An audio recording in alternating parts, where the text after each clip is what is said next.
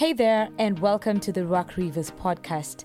Here we're all about believing and proclaiming the word. We're totally given to true worship and obedient in taking the gospel to the nations through missions. Thank you so much for tuning in. We hope that you'll be blessed by this message.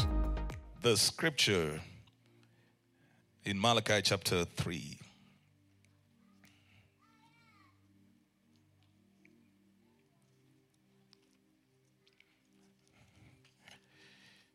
Is it Malachi or Malachi? Depends on the school you went to, right?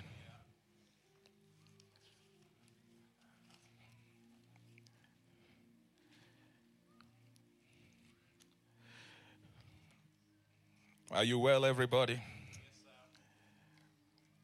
Chapter 3 and verse 6. For I am the Lord, I do not change. Therefore, you are not consumed, O sons of Jacob.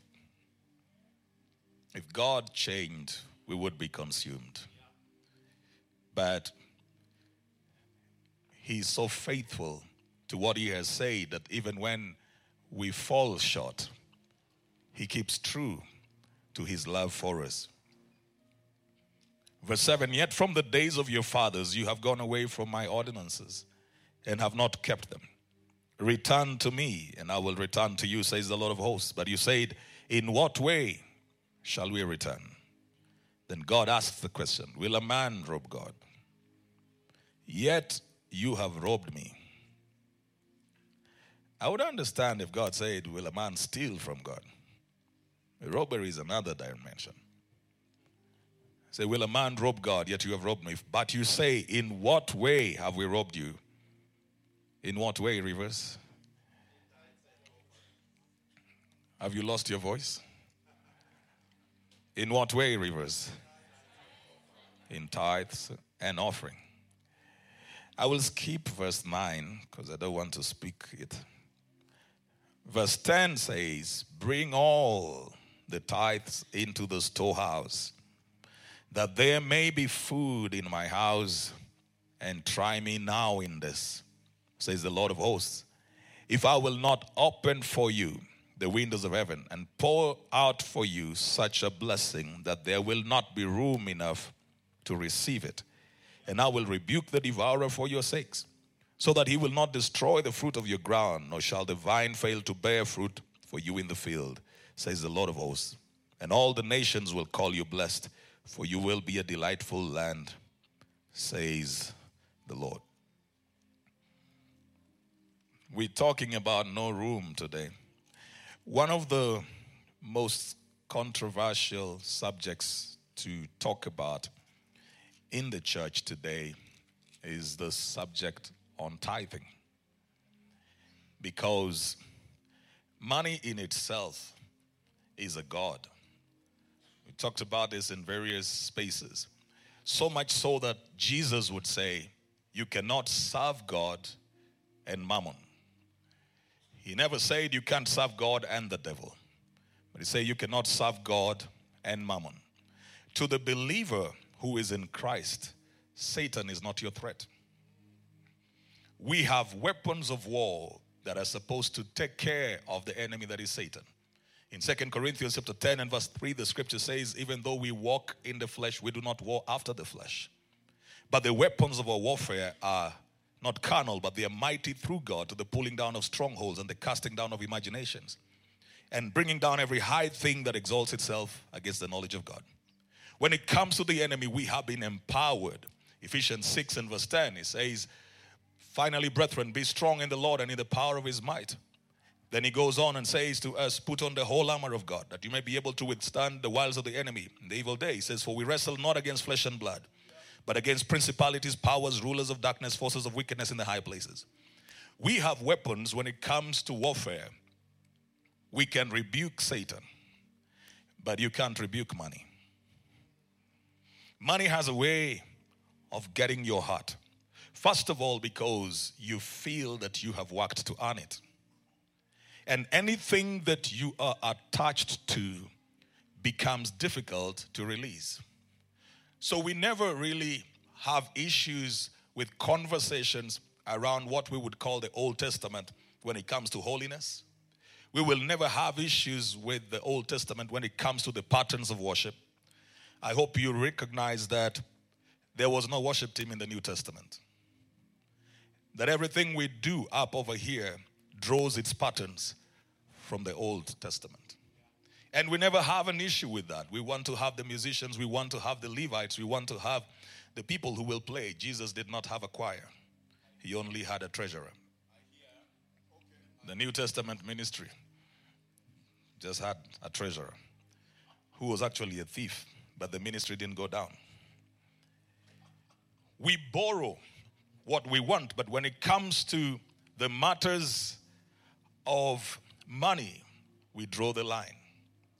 In Luke chapter 16 and verse 9, Jesus says to us that we need to make friends with mammon, and he says, The children of this world are in their generation wiser than the children of the light.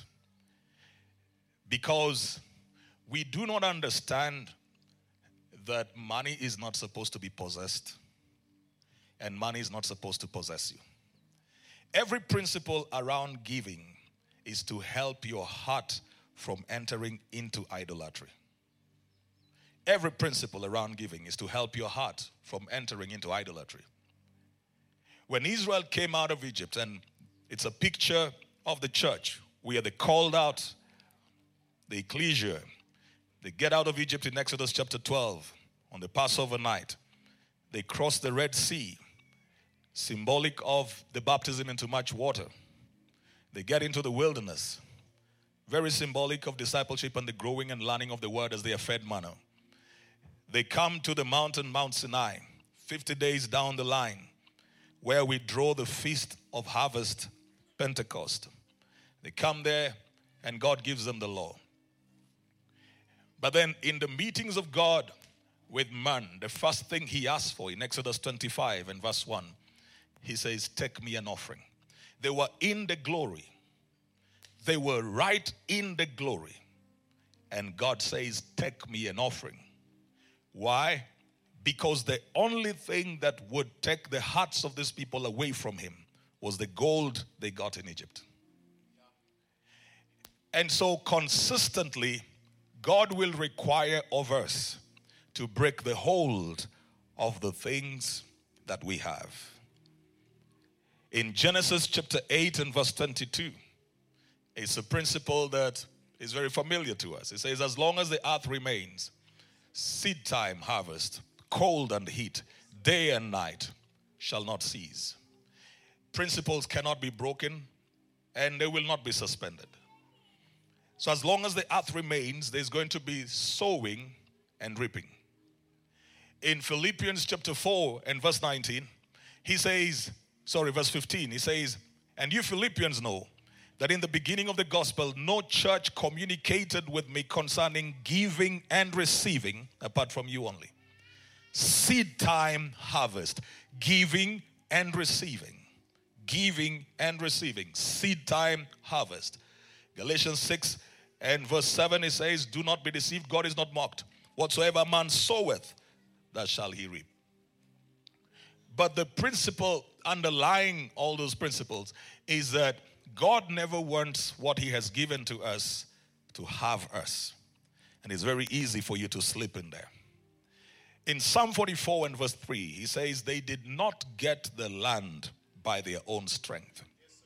It's very easy for you to feel that it is your strategy, your networks, your skills, your abilities, and all of those are very good.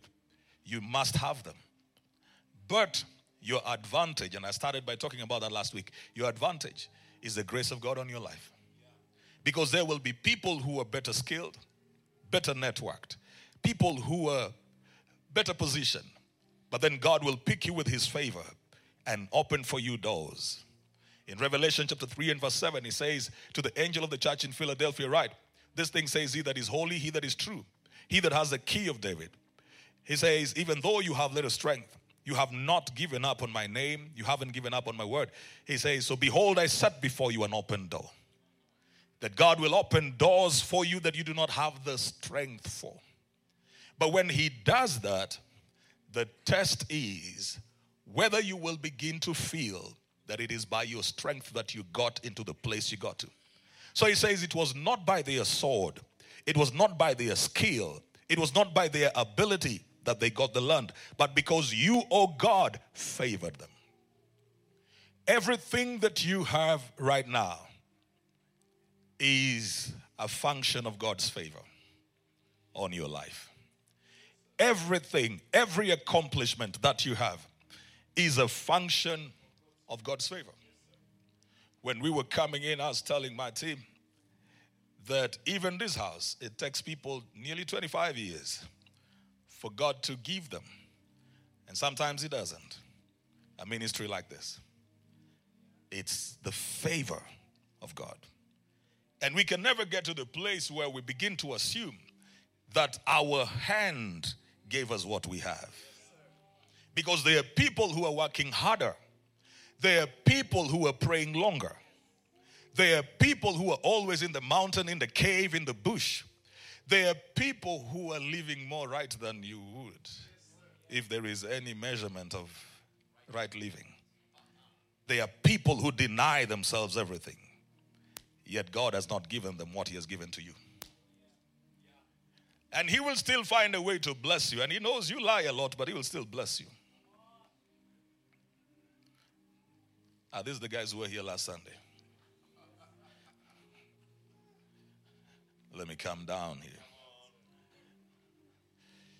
You'll be lying, you'll be doing stuff, but because God is committed to you, He will still bless you anyway. Because in Romans chapter 5 and verse 8, he says, God demonstrates his love toward us in that while we were yet sinners, Christ died. It's not because of what we did, he just loved us. And so, most of what you have today is a function of the favor of God. In Romans chapter 9, verse 16, he says, It is not of him that runs or of him that wills, but it is of God who shows mercy. The race is not to the swift, Ecclesiastes chapter 9 and verse 11. It's not to the swift, the battle is not to the strong.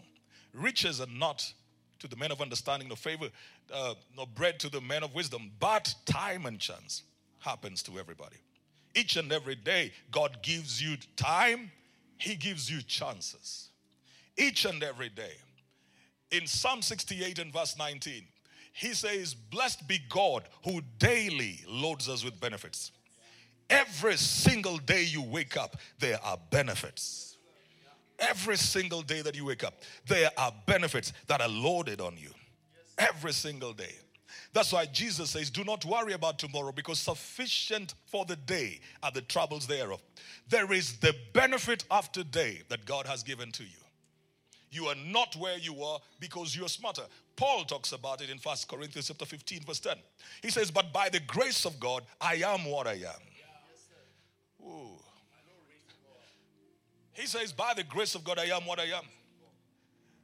And he says, And because of that grace, I have labored more than everybody else. Then he says, and not me, but the grace. It is that grace that has labored and caused me to do more than everybody else, even though I am one born outside of time. When we talk about products of grace, sometimes it's just cliche. But the truth is, you were absolutely a product of grace. Announcement number one you don't deserve where you are right now. How are you doing? Is that Joanne? No? Okay. Trying to figure out where Joanne is. That's not her. All right, she's not around. She came and spoke at our church when I was not there, so, Doc. Listen, announcement number one you're not responsible for where you are. Yes. You don't even deserve it. Mm. I tell you, you don't deserve it. Yeah. so when you become ungrateful, for where you are right now, it shows that you have every ounce of unfaithfulness in you because you don't deserve where you are right now. Psalm 33 and verse 16, the scripture says, No king is saved by the multitude of his army. It is not your education that has put you where it has, and education is important. It is. Networking is important. All of those things are important, but that's not what has put you where you are. There are people with greater skills, greater ability, greater functionality, greater grace, but they are not where you are today. So we have to begin from that particular point that before we even talk about the whole principle from Scripture, that we recognize that we have not made ourselves. Psalm 100 and verse 3, the scripture says, Know you not that the Lord, He is God? It is He that has made us, not we ourselves. It is He that has made us, not we ourselves. Oh man, you know, I work hard. I'm self made. Nobody helped me to get where I got to. Somebody did. Somebody did. He says in Deuteronomy 8, verse 18, he says, And you shall remember the Lord your God, for it is He that gives you the power to get wealth, so that He may establish His covenant, which He agreed with, his, with the fathers. In Isaiah 48 and verse 17, He says, I am the Lord who teaches you to profit. Somebody is responsible for where you are. God have mercy in this place. Somebody is responsible. He wakes you up every morning, causes you to have a sound mind. Second Timothy chapter 1, verse 7. He says, God has not given us the spirit of fear, but He has given us the spirit of love, power, and of a sound mind. That when you go to your office, you've not lost your memory, you've not lost your imagination, your creativity, you are able to analyze, you're able to assess, you are able to come up with conclusions. He has given you a sound mind. How dare you say you got there by yourself? If your memory was wiped for one day, just your memory, and you cannot even trace your house and you can't recognize people around you and you can't go back into your office and you can't remember what you're supposed to do. If your memory was wiped out and i'm not trying to threaten you i'm just telling you how much god does for you. If you lost your memory for a day you will be absolutely ineffective. But he holds your mind. He holds it. He holds it He says in Philippians chapter 4, verse 6, be anxious for nothing. But in prayer and supplication, let your request be made known unto God. Then he talks about the things that you need to think about, the things that are good, the things that are lovely, the things of a good report. Then he goes on further to say that God gives you the peace that passes all understanding. The only thing you do in your office is what is on your JD. Everything else has been done by God. He keeps you on the road, stops every accident, blesses your bread and your water, ensures that you are not sick. Exodus 23 and verse 25. He says, And you shall serve the Lord, and he will bless your bread and your water, and he will take sickness from among you, and he will keep diseases far from you. You know that if you just had a sore throat, you will not function. Just that, just a sore throat, you will not function. But he keeps diseases. It's not because we are so careful, it's because we are protected. It is arrogant for you to get to where you are and begin to think that God wants to take something from you. I'm going to be done in a minute. It is arrogant for you to think God wants to take something from you and to say, actually, you know, God just receives people the way they are. As Pastor Stan wants to take away from us. The scripture cannot be broken. Yes, sir. Leviticus 27 and verse 30.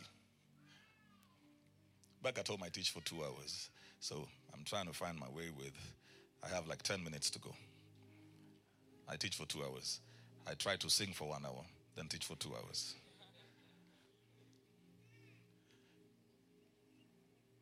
Leviticus 27, verse 30. It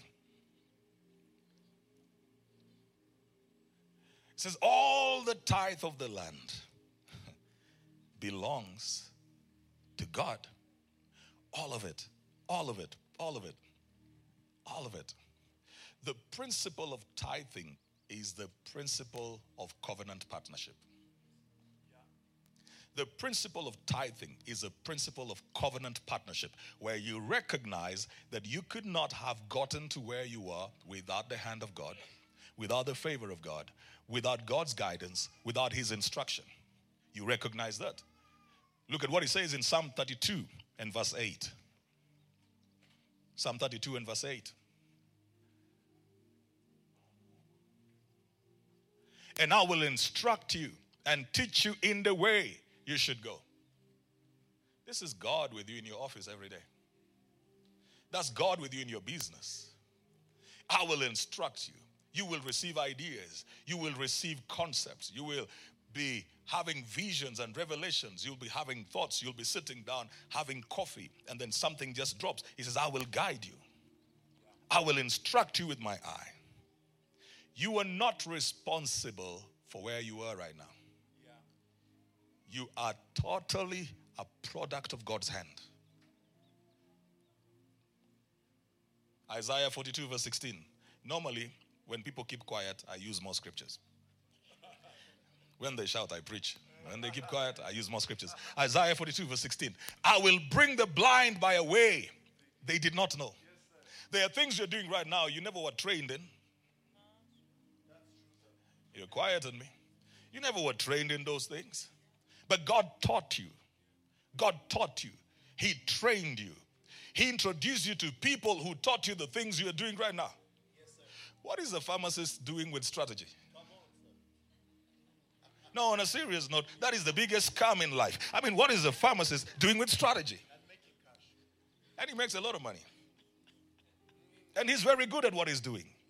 Because God says, I will lead the blind by a way that they have not known. Jesus said, When the Spirit of truth comes, He will guide you into all truth. He will teach you all things. He will remind you of the things that I've taught you.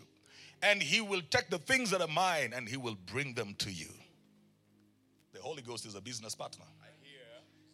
The Holy Ghost sits with you in the office every single day, telling you what to say, telling you what to do, telling you don't answer that, don't reply that, don't get into that attitude, don't get into that fight. The Holy Ghost keeps on talking to you so that you don't do something stupid. You know that you don't need the devil to bring you down, you are a devil by yourself.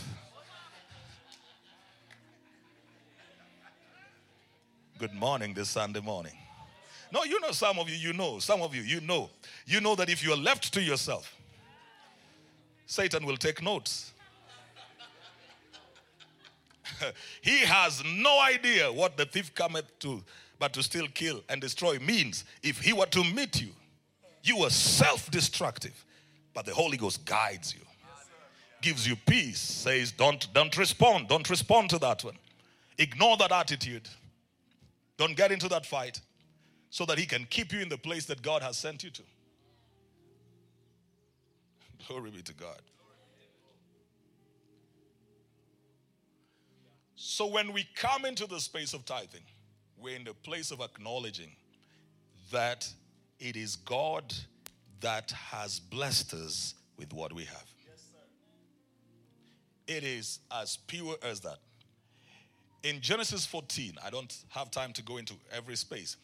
In Genesis 14, Abraham had returned from the victory of the five kings, he had 318 trained servants in his house. He had never fought any war. But he trained people in his house, 318 of them, his servants.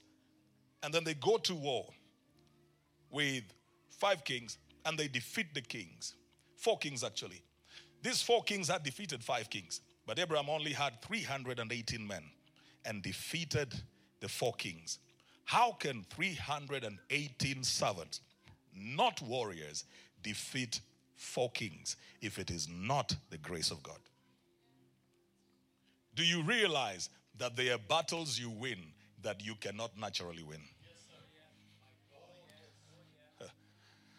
Ooh, sha. There, there are results that you have. Sha. There are results that you see that you cannot explain blind man said, I don't know whether he's a sinner or not. All I know is I used to be blind. I can't explain to you The man who had been by the pool for 38 years says, The one who healed me told me, Take up your mat and walk. There are things you cannot explain. Because it was all God. John chapter 3, verse 1 and verse 2. Nicodemus comes to Jesus by night. He was one of the Pharisees. He says, Rabbi, we know you're a teacher come from God because nobody can do the things that you do except God is with him. There are things you cannot do except God is with you.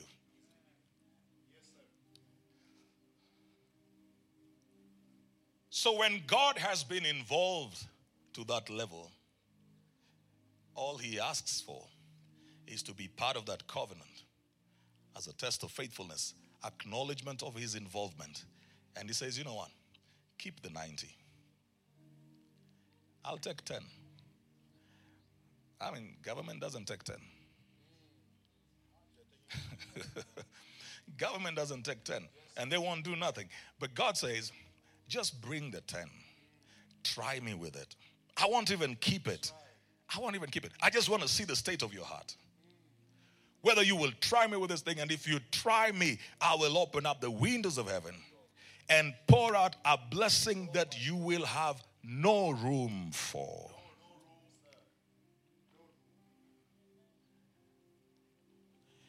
Abraham in Genesis 14, when he had come back, taken back his nephew Lot and all the property that they lost. And the king said to him, Take whatever you have. He said, I'll not take anything from you, lest you say you have made Abraham rich. We will only take what the young men have eaten. Then he meets a man called Melchizedek, and he takes the tenth of what he has. There was no law, Moses was not born, there was no scripture. He takes a tenth. It came by revelation. He takes a tenth. He was a covenant man. Now let's talk about Abraham a little bit. This man lived in the place where many gods were worshipped in Ur of the Chaldeans. In Genesis 11, his father had tried to move and got to a place called Haran. Then the father died. Stayed there for a while, then God called him out in Genesis 12 and said, Get out of your country, out of your people, out of your kindred, to a place I will show you. Pastor Stan, there was no physical manifestation of God. There was no preacher. There was no scripture. There were many gods. How did Abraham identify the voice of God? He didn't come from a family that was religious and churchy. He was a spiritual man. He was so spiritual that in the midst of all of those gods, he could pick up this God and tell his family, We are leaving. 75 years old, he's saying, We are leaving. You try and tell your wife at 35 that you're leaving. Pastor Doc will be in your house the whole night. Just try and say, We are leaving, we are relocating to a place God will show us.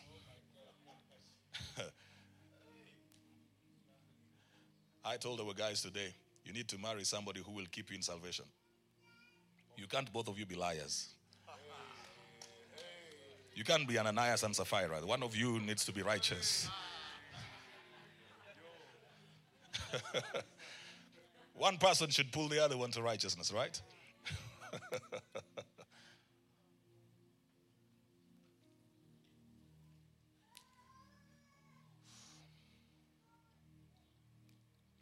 Abram takes the tenth by revelation, gives to Melchizedek. Melchizedek institutes the first communion, gives him bread and the wine, and, wine. and then says, Blessed be Abraham of God Most High the possessor of the heavens and the earth. What Melchizedek released was the blessing, a spiritual force. The blessing. Proverbs 10 22, the blessing of the Lord maketh rich and adds no sorrow. The blessing has the power, the ability, the capacity to make you The blessing has the power to make you. Realize that when God created man in the Garden of Eden, all he did was to bless him. Didn't do too much. And God blessed them. And God said, Be fruitful, God will never put a requirement on you where He has not put the ability for the requirement to be met. When He says, be fruitful, it's because He knows the blessing has the power to make you fruitful. The blessing breaks barrenness and every limitation. To curse is to put an impediment on somebody's path. Glory be to God. God wants to bring us into the space of no room. No room. Genesis 28. Let me try and finish this, if I will. Maybe next Sunday I will go on with it. I've warned you in advance. Genesis 28, Jacob is running away from his brother Esau. And he gets to a place, he's tired, it's evening. He lays his head on a stone. Then he has a dream. In the dream, he sees a ladder ascending to heaven and angels descending and ascending. Then he says, Surely this is the house of God, and I did not know it. I hope you know that this is God's house. And then the Lord speaks to him and says, This place where you have laid your head, I will give it to you as a possession. And Jacob says, If indeed you will take me to the place I'm going and bring me back to this land and give it to me as you have promised, I will take a tenth and give it to you. when God takes you to your office and brings you back, the least you can do is a tenth. When He leads you for 30 days, Pastor K, the least you can do is the tenth. When He fights all your battles, the least you can do is a tenth. So the old covenant adapted from what the fathers had done Abraham and Jacob paid the tithe.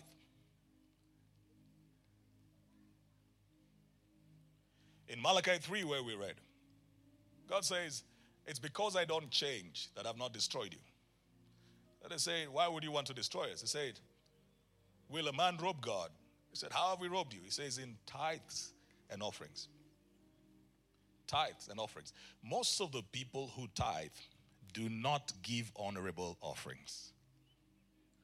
The moment they have given their tithe, they feel they are done with their responsibility. The tithe does not belong to you.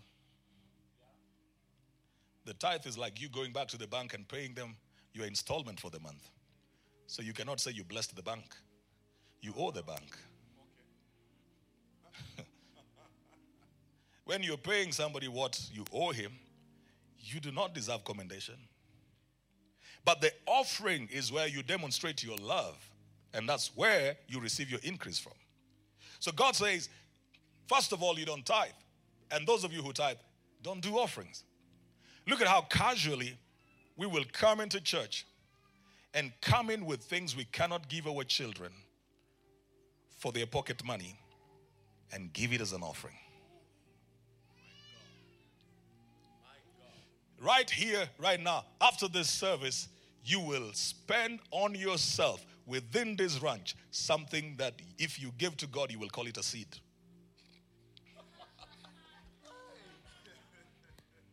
Because in our mentality, anything beyond a thousand is a seed.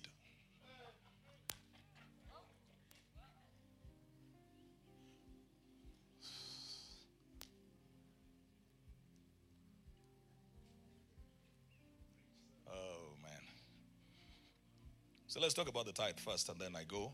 Then let's talk about the tithe. Somebody will say, but man of God, that was in the Old Testament. We are not supposed to do that. I started by asking you, was there a choir in the New Testament? Was there a tabernacle like this in the New Testament? Why is it that when it comes to money, we become deep? See, the manifestation of stinginess is depth.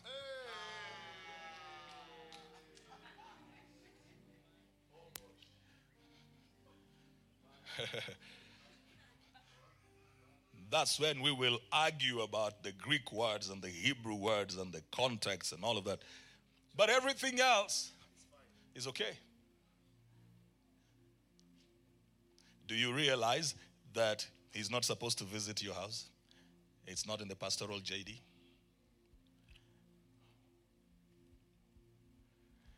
In Acts chapter 6, when there was a dispute about the food being distributed to the Greek widows, and they came and the word came to the apostles, the apostles said, Find men who are full of faith and wisdom and the Spirit of God, so that they may serve the tables. It is not right for us to leave prayer and the word to serve tables. So we twist this thing when it suits us. I like how you're quiet. We twist it.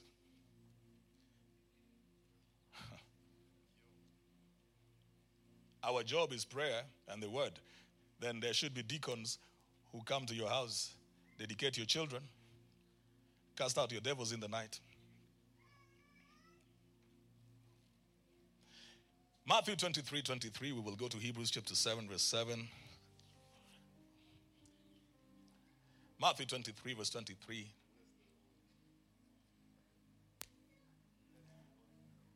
Twenty-three, twenty-three. It is one of those scriptures that people use. 23, 23. Woe to you, scribes and Pharisees, hypocrites, for you pay tithe. You pay tithe you pay tithe. Hypocrites, Pharisees, pay tithe. I want that to sink. Hypocrites, Pharisees, pay tithe. You are a spiritual, covenant, tongue talking, spirit filled, grace dispensation believer, and you rob the Lord. You pay tithe of mint and anise and cumin and have neglected the weightier matters of law, justice, mercy, and faith. Look at what he says. This you ought to have done without leaving the others undone. So, what he's saying is the problem with the Pharisees is that they paid tithe, but they forgot justice, mercy, and faith. He did not say stop paying the tithe, he said you need to have justice, mercy, and faith.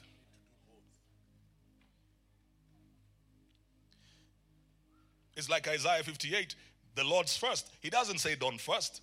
He just says, look, on top of you staying away from food, treat your neighbor well. Take care of the poor. But he doesn't say you should not abstain from food. Hebrews chapter 7 and verse 5. Oh man, what happens to time at Rivers? How you all doing? You're fine? The guys at the back over there, you still cool with me? At the back over there, on that other side. Thank you for the two hands raised. And indeed, those who are the sons of Levi, who receive priesthood, have a what? A commandment to receive what? You know, your silence, you're trying to frustrate me. I'm here the whole month. I'm here. Ah, the sons of Levi who receive the priesthood have a commandment to receive tithes from the people according to the law, and that is from their brethren, though they have come from the loins of Abraham. Look at verse 6. But he whose genealogy is not derived from them received tithes from Abraham, talking about Melchizedek, and blessed him who had the promises. So, this is what happens, Pastor Stan. When you bring your tithe, the blessing is released to activate your promises. You can be a promise carrier and live under closed heaven. That was the story of Jacob. Jacob was blessed from the womb, had a prophecy over his life from the womb, but he was struggling. He was running all over the place. He went to Laban's place. He was conned 10 times until he came to God and he said, Bless me. So you can have every prophecy, every promise, every scripture, and still struggle because it is the blessing that unlocks the promise. Yes, yeah. Verse 7. Now, beyond all contradiction, the lesser is blessed by the better. Verse 8. Here, somebody shout here. I don't like the way you're talking. Shout it here. Say here at Rivers. Men receive tithes. So let me help those of you who say, you know, when I want to tithe, I'll just tithe to God straight. you guys have your own systems, man.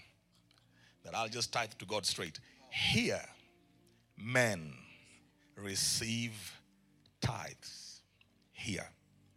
And then, there, he receives them. So we receive it here, he receives them there. Are you still okay? Here, men receive tithes. Here, men receive tithes. There, it is Christ who receives it. So, what you do here reflects on what's happening up there. Because the men who are here, none of them has taken this honor upon himself. Hebrews chapter 5 and verse 5. Man, it's the silence that is making me find other scriptures. You know, if they were shouting, I would have been running up and down, I would have finished. I be saying, Tell your neighbor, there will be no room. so, also, Christ did not glorify himself. Take it back to verse 3. Verse 3, sorry. Because of this, he's required as of the people, so also for himself to offer sacrifices of sins. Verse 4 No man takes this honor upon himself, but he who is called by God, just as Aaron. No one takes this honor. You can't just wake up and say, I'm a pastor. You can't. No one takes this honor on themselves. It is men that have been raised by God that stand in that place and receive the tithes here from their brethren as Christ receives it up there.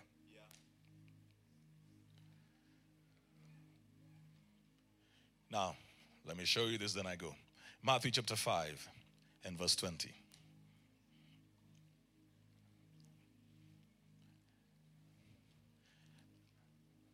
Actually, now I love this quietness, especially where couples are sitting together. Because your spouse knows whether this message is Rhema for you or not.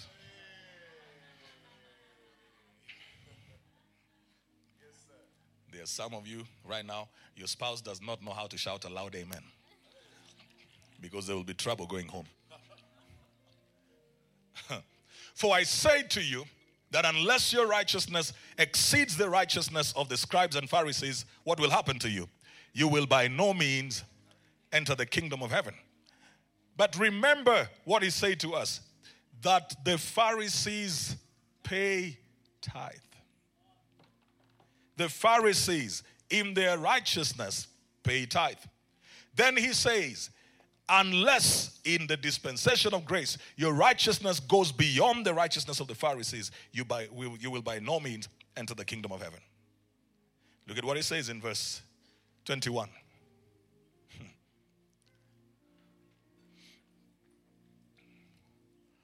Verse 21. You have heard, it was said of old, you shall not murder. Whoever murders will be in danger of judgment. 22. But I say to you, whoever is angry with his brother without a cause shall be in danger of judgment. And whoever says to his brother, Raca, shall be in danger of the council. Whoever says, You fool, shall be in danger of hellfire. Verse 23. Therefore, if you bring your gift to the altar and there remember that your brother has something against you, leave your gift at the altar. Go your way, be reconciled to your brother, and then come offer your gift. Between grace and the law, which one has higher standards? You're not talking to me. Which one has higher standards? Because Jesus said, in the dispensation of grace, if you look at a woman and say, Where? you are gone. you don't need to touch her. You don't need to touch her. The moment that thing has hit your heart like that, you're gone. That's grace. he says, if you're angry with your brother, you have committed murder. You don't need to kill him. If you're angry with him without a cause, you have committed murder. Now, then he says to us, our righteousness needs to supersede the righteousness of the Pharisees. The righteousness of the Pharisees made them pay 10%. So, what do you think the righteousness of grace requires of you?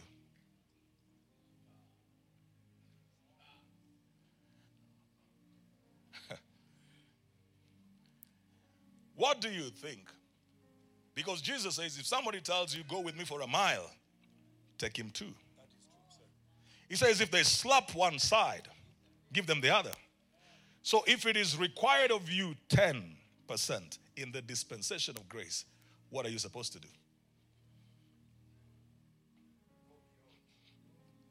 Now, when Jesus was in Gethsemane, before he died, went out to pray, found his disciples sleeping, and he came to them and he said, Could you not watch with me for one hour? One hour was a requirement for the unregenerated people. They had not been saved. So he says at least one hour. 10% is the threshold for Pharisaic righteousness. The one who knows who God is will not do 10. They will go into 20, 25, 30%, 40, 50.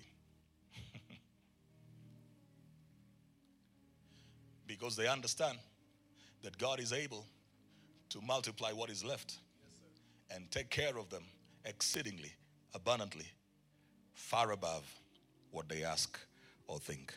Allow me to stop now. I will be back. when we try God with this. Now, ladies and gentlemen, two things. God says, bring all the tithe. We need to talk about what the tithe does. You see, all these guys who come and minister here, give me Nehemiah 13 10, and then I go. Nehemiah 13 and verse 10 and verse 11.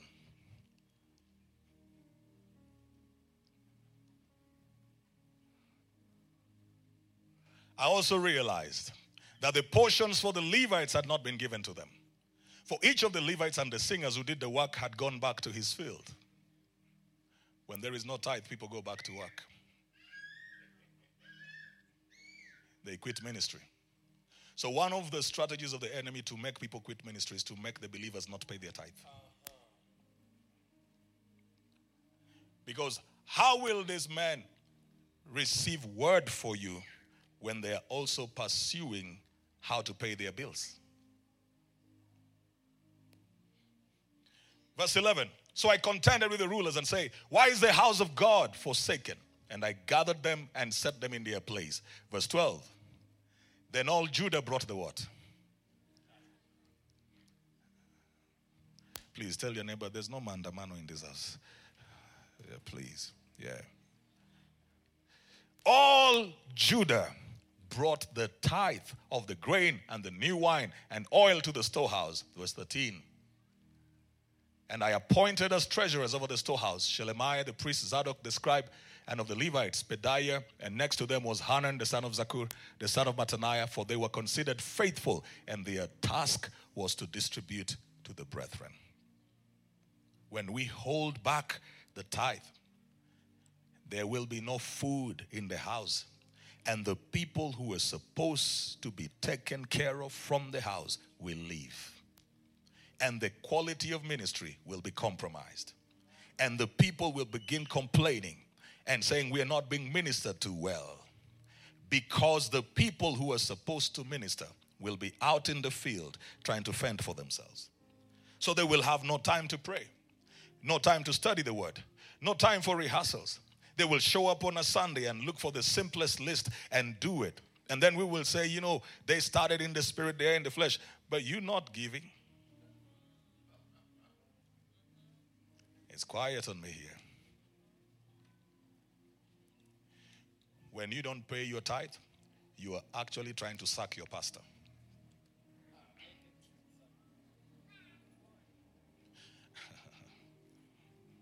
You're trying to suck your pastor when you don't pay tithe and all the people who should be taken care of in the house. So we cannot say we love you and then robe them at the same time.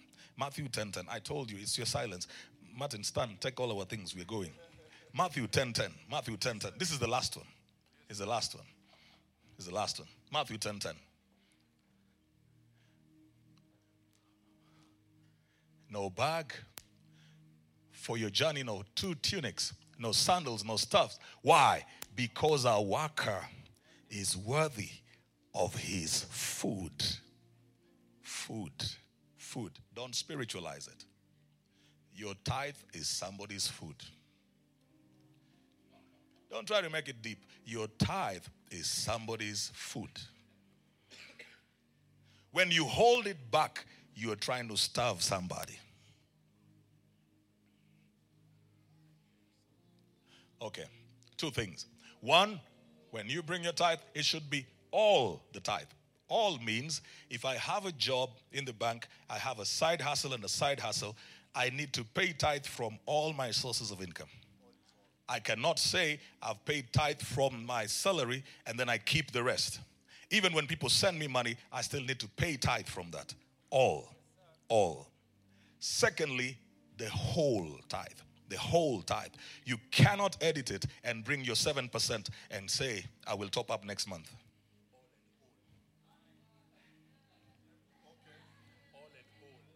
You cannot edit that. No.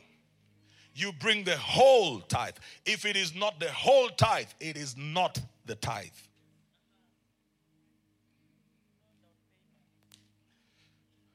Glory be to God. And then it is not an amount, it's a percentage.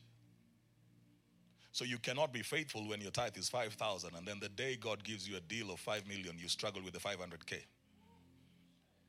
Now you start saying, you know, I'm taking all this money to church. How much money did he give you?